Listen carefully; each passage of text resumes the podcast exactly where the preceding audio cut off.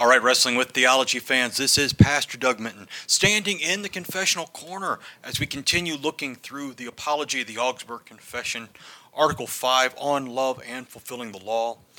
This week we look at the adversary's teaching as it is based on reason and the law.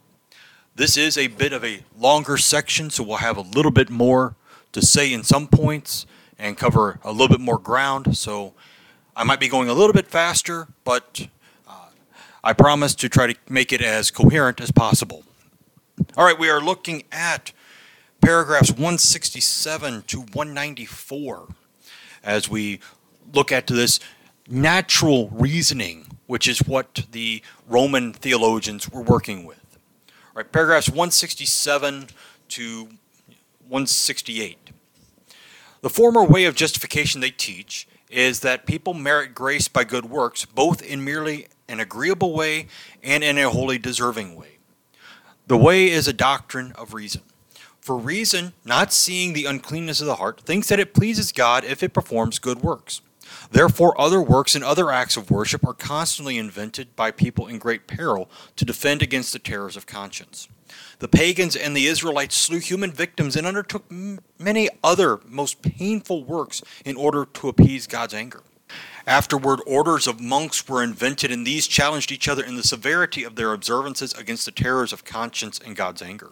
This way of justification, because it is according to reason and is completely occupied with outward works, can be understood and be done to a certain extent. To this end, the canon lawyers have distorted the misunderstood church ordinances which were enacted by the fathers for a far different purpose.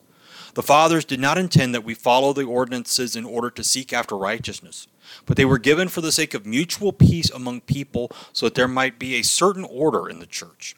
In this way, the canon lawyers also distorted the sacraments, and most especially the Mass. Through them, they seek righteousness, grace, and salvation by the outward act. Another way of justification is handed down by the scholastic theologians when they teach that we are righteous through a habit infused by God, which is love. They say that aided by this habit, we keep God's law outwardly and inwardly, and that this fulfilling of the law is worthy of grace and of eternal life. This doctrine is plainly the doctrine of the law. For what the law says is true. You shall love the Lord your God, Deuteronomy 6 5. Also, you shall love your neighbor, Leviticus 19:18. Love is, therefore, the fulfilling of the law. All right, so Melanchthon here shows out two different aspects of Roman justification is that first of all, it's just that we have different levels of justification, that we have an agreeable way, and that we have a deserving way, and that the good works are there because of the deservingness. And this goes into all the different things that the Roman Church had done throughout the Middle Ages that brought about the many different things that were going on at the time of the Reformation. And all of these they could trace back to the fathers.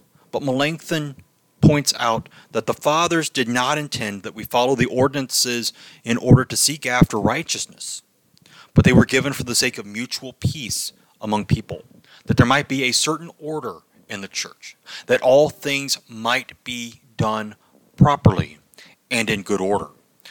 1 Corinthians 14. This is what the f- church fathers wanted. This is why they had set up different rules and different liturgies and even the different orders of monks and nuns that they had in the early centuries. Not because they were seeking righteousness, but they were seeking a way to benefit each other and display the mutual peace. Now you get on the academic side, the scholastics, then well, we have this habit of love that is infused in us in our baptism. And that takes even the not quite perfect good works and makes them more acceptable. So that then love becomes the fulfilling of the law. Which, yes, as Paul would even say, love is the fulfilling of the law. But again, our love is imperfect. We can't love perfectly as God loves. Melanchthon continues on in paragraph 169. But it is easy for a Christian to judge about both of these ways of justification because both exclude Christ. They are, therefore, to be rejected. In the former, which teaches that our works are an atoning sacrifice for sin, the impiety is clear. The latter way contains much that is harmful. It does not teach that we are when we are born again we make use of Christ. It does not teach that justification is the forgiveness of sins. It does not teach that we attain the forgiveness of sins before we love, but falsely represents that we rouse in ourselves the act of love through which we merit the forgiveness of sins. Nor does it teach that we overcome the terrors of sin and death through the faith in Christ. It falsely claims, by their own fulfilling of the law, that without Christ as the atoning sacrifice, people come to God. Finally, it claims that this very fulfilling of the law, without Christ as the atoning sacrifice, is righteousness worthy of grace and eternal life. Nevertheless, scarcely a weak and feeble fulfilling of the law happens, even in saints. It's a great idea that you know this infused grace and this infused love leads us to have a more and better view of our works and that we might be spurred on to even more works. But the problem is, everything is without Christ. It is all me and my doing. And if it's all about me and my doing, why did Jesus die in the first place? Why do we have this entire setup where everything in the Bible revolves around the birth, life, death, and resurrection of Jesus? If we can do it all ourselves? That's the question that still cannot be answered. We go on into paragraphs 170 through 176, a long section with just a recapitulation of a lot of things that we've already talked about in these episodes on Apology Article 5. Truly, if anyone will think about it, he will most easily understand that the gospel has not been given in vain to the world, and that Christ has not been promised and set forth, has not been born, has not suffered, has not risen again in vain. He will most easily understand that we are justified not by reason or by the law. Therefore, in regard to justification, we are compelled to disagree with the adversaries. For the gospel shows another way. The gospel compels us to make use of Christ in justification. The gospel teaches that through Christ we have access to God through faith. It teaches that we ought to set him as mediator and atoning sacrifice against God's anger. The gospel teaches that through faith in Christ the forgiveness of sins and reconciliation are received, and the terrors of sin and of death are overcome. Paul also says that righteousness is not of the law, but of the promise. The Father has promised that he wants to forgive, that for Christ's sake he wants to be reconciled. This promise, however, is received through faith alone, as Paul testifies in Romans 4:13. This faith alone receives the forgiveness of sins, justifies and regenerates. Then love and other good fruit follow. Therefore we teach that a person is justified, as we have said above, when conscience, terrified by the preaching of repentance, is cheered and believes that for Christ's sake it has a reconciled God. Faith is counted as righteousness before God. Romans 4, verses 3 and 5. When the heart is cheered and quickened through faith in this way, it receives the Holy Spirit. He renews us so that we are able to keep the law, to love God and God's word, to be submissive to God in afflictions, to be chaste, to love our neighbor, and so on. Even though these works are far from the perfection of the law, on account of faith they please God.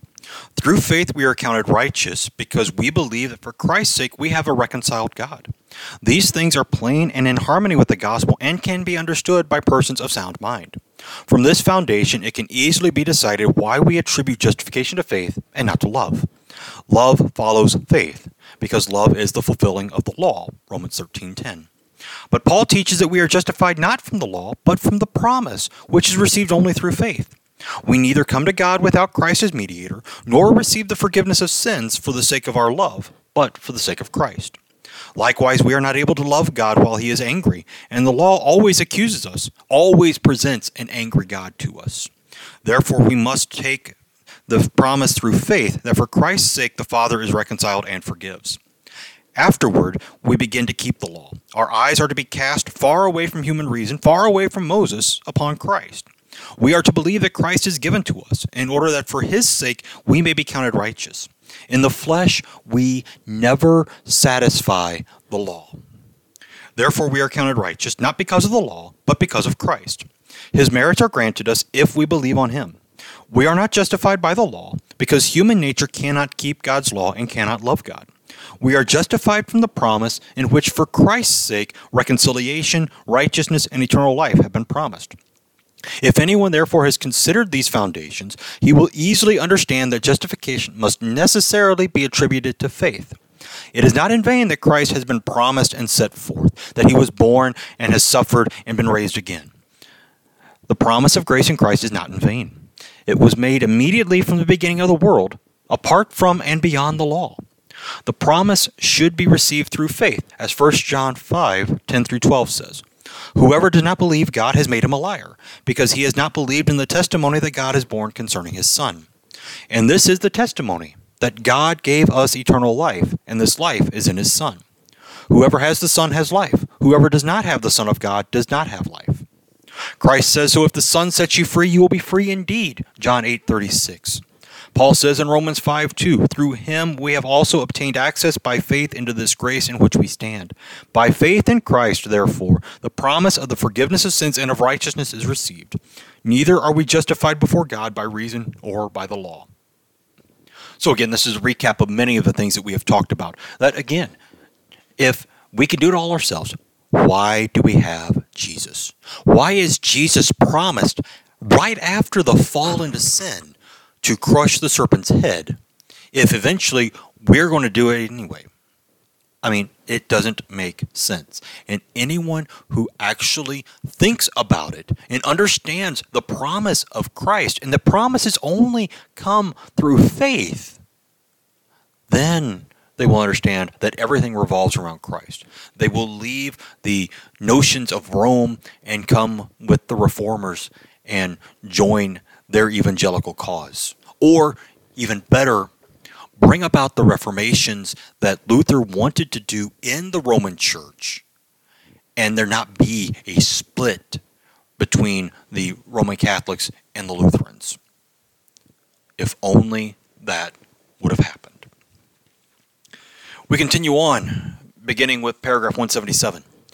These things are so plain and so clear, we wonder how the insanity of the adversaries is so great that it calls them into doubt. The proof is clear. Since we are justified before God not from the law, but from the promise, it is necessary to attribute justification to faith. What can be opposed to this proof unless someone wishes to abolish the entire gospel and the entire Christ?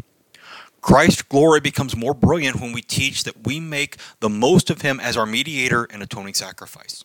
Godly consciences see that the most abundant consolation is offered to them in this doctrine. They see that they ought to believe and most firmly assert that they have a reconciled Father for Christ's sake, and not for the sake of our righteousness. Yet they also see that Christ aids us so that we are able to keep the law as well.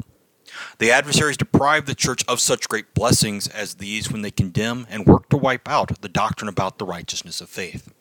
Therefore, let all good minds beware of consenting to the godless counsels of the adversaries. In the adversary's teaching about justification, no mention is made of Christ and how we ought to set him against God's anger, as though we are able to overcome his anger by love, or to love an angry God. In regard to these things, consciences are left in uncertainty. For if they think that they have a reconciled God because they love and keep the law, they will always doubt whether they have a reconciled God. This is so because they either do not feel this love, as the adversaries acknowledge, or they certainly feel that it is very small. Much more often, they feel that they are angry at God's judgment. They feel He oppresses human nature with many terrible evils, with troubles of this life, the terrors of eternal anger, and so on. When, therefore, will conscience be at rest? When will it be quieted? When, in this doubt and in these terrors, will it love God? What else is the doctrine of the law than a doctrine of despair?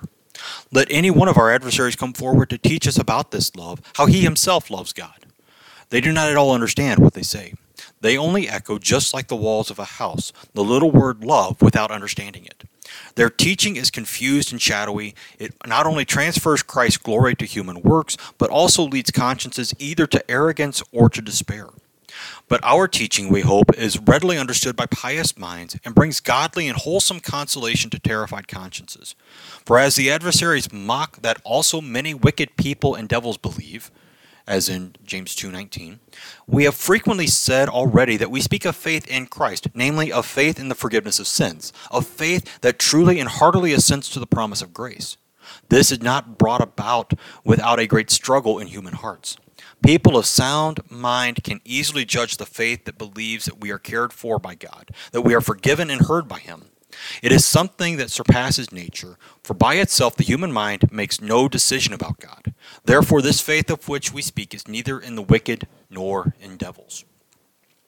All right, so once again, we have this whole thing of the adversaries depriving the consciences of the people that great solace of forgiveness. Instead, continuing to make sure people doubt.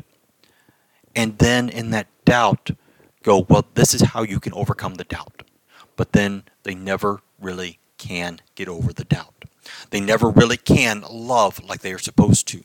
It is all just a big, shadowy mess that continues to go on in millions of shades of gray, just from one to another to another, and nobody has peace. All right, we continue on with paragraphs 183 to 191. Long section here, kind of switching gears a little bit, but continuing to build on the idea if we actually used our reason and faith to guide that reason, we would know better. Furthermore, if any learned person objects that righteousness is in the will and therefore it cannot be attributed to faith, which is in the intellect, the reply is easy. In the schools, even such persons acknowledge that the will commands the intellect to agree with God's word. We say also quite clearly just as the terrors of sin and death are not only thoughts of the intellect, but also horrible movements of the will fleeing God's judgment, so faith is not only knowledge in the intellect, but also confidence in the will. In other words, it is to want and to receive that which is offered in the promise, namely reconciliation and the forgiveness of sins. Scripture uses the term faith this way, as the following sentence of Paul testifies in Romans 5 1. Therefore, since we have been justified by faith, we have peace with God through our Lord Jesus Christ. Furthermore, in this passage, to justify means, according to court language, to acquit a guilty person and declare him righteous. But this happens because of the righteousness of another, namely of Christ. This righteousness is communicated to us through faith. Therefore, since our righteousness in this passage is the credit of the righteousness of another, we must here speak about righteousness in a way different than in philosophy or in a civil court. There we seek after the righteousness of one's own work, which is certainly in the will. So Paul says in 1 Corinthians 1:30, he is the source of your life in Christ Jesus, whom God made our wisdom and our righteousness and sanctification and redemption. And in 2 Corinthians 5:21, for our sake he made him to be sin who knew no sin, so that in him we might become the righteousness of God. But because Christ's righteousness is given to us through faith, faith is righteousness credited to us. In other words, it is that by which we are made acceptable to God on account of the credit and ordinance of God. As Paul says, faith is counted as righteousness. Romans 4 3 and 5 again. Although, because of certain hard to please people, we must say technically, faith is truly righteousness because it is obedience to the gospel. For it is clear that obedience to the command of a superior is truly a kind of distributive justice. This obedience to the gospel is credited for righteousness. So, only because of this, because we grasp Christ as the atoning sacrifice, are good works or obedience to the law pleasing. We do not satisfy the law, but for Christ's sake this is forgiven us. As Paul says, there is therefore now no condemnation for those who are in Christ Jesus. Romans 8 1. This faith gives God the honor, gives God that which is his own. By receiving the promises, it obeys him. Just as Paul also says, no distrust made him waver concerning the promise of God, but he grew strong in his faith as he gave glory to God. Romans 4:20. So the worship and divine service of the gospel is to receive gifts from God. On the contrary, the worship of the law is to offer and present our gifts to God. However, we can offer nothing to God unless we have first been reconciled and born again. This passage, too, brings the greatest comfort, as the chief worship of the gospel is to desire to receive the forgiveness of sins, grace, and righteousness. Christ says of this worship, For this is the will of my Father, that everyone who looks on the Son and believes in him should have eternal life, and I will raise him up on the last day. John 6 40. And the Father says, This is my beloved Son, with whom I am well pleased. Listen to him. Matthew 17 5. The adversaries speak of obedience to the law, but they do not speak of obedience to the gospel. We cannot obey the law unless we have been born again through the gospel. We cannot love God unless we have received the forgiveness of sins. For as long as we feel that He is angry with us, our human nature runs away from His anger and judgment. If anyone should object that this view of faith, which desires those things offered by the promise, becomes confused with hope, we answer as follows Hope expects things, and hope and faith cannot be separated in reality. Such needless debate takes place in the schools. The epistle to the Hebrews defines faith as the assurance of things hoped for, Hebrews 11:1. Yet if anyone wants a distinction between faith and hope, we say that the object of hope is properly a future event, but that faith is concerned with future and present things. Faith receives the forgiveness of sins offered in the promise in the present. All right, so we have this moment here where we take account what is truly worship, what is truly righteousness and pleasing to God. And what do we have? Back to paragraph 189 again. The worship and divine service of the gospel is to receive gifts. God wants to give us gifts through his service and worship. On the contrary, the worship of the law is us giving our gifts to God, us presenting God with gifts, trying to buy his favor. The worship of faith is that God has already reconciled us. God has already paid the price. There is nothing we can bring to God. And as Isaiah says, our best works are nothing but filthy rags. And it gets very more graphic in the Hebrew, but we'll just leave it at that and filthy at the moment.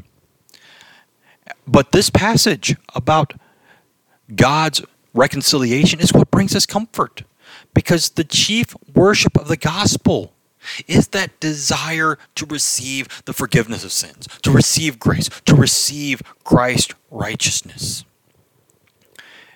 And then he goes on into the adversaries want to have this delineation between hope and faith. And Melanchthon makes a very simple, very important statement about this. If anyone wants a distinction between faith and hope, we say that the object of hope is properly a future event, but that faith is concerned with future and present things. Faith receives the forgiveness of sins offered in the promise in the present. The difference between faith and hope is a fine line. Faith accepts the gifts in the present. Hope looks to the future. We have faith in Jesus and the forgiveness of our sins now. We have the hope of everlasting life with Him in heaven. It's a minute difference. But again, the schools and the scholastics love having these minute debates. And so therefore that was a lot of the Middle Ages is just one school arguing with another over the little minutia like how many angels can fit on the head of a pen and silly questions like that. All right, we're going to finish up with paragraphs 192 to 194. From these statements, we hope that it is clear both what faith is and that we are justified, reconciled, and regenerated through faith. We are compelled to hold on to these teachings because we want to teach the righteousness of the gospel, not the righteousness of the law. For those who teach that we are justified by love teach the righteousness of the law. They do not teach us in justification to trust in Christ as mediator. These things are also clear. We overcome the terrors of sin and death not through love, but through faith. For we cannot set up our love and fulfilling of the law against God's wrath, because Paul says, through Christ we have obtained access to God by faith. Romans 5 2. We often emphasize this sentence so that we are understood. The sentence shows most clearly our whole argument, and when carefully considered, can teach abundantly about the whole matter. It can console good minds. So it is helpful to have it at hand and in sight, that we may be able to set it against the doctrine of our adversaries. They teach that we come to God not through faith, but through love and merits, without Christ as mediator. This sentence also helps us when we fear, so that we may cheer ourselves and exercise faith. This is also clear. We cannot keep the law without Christ's aid.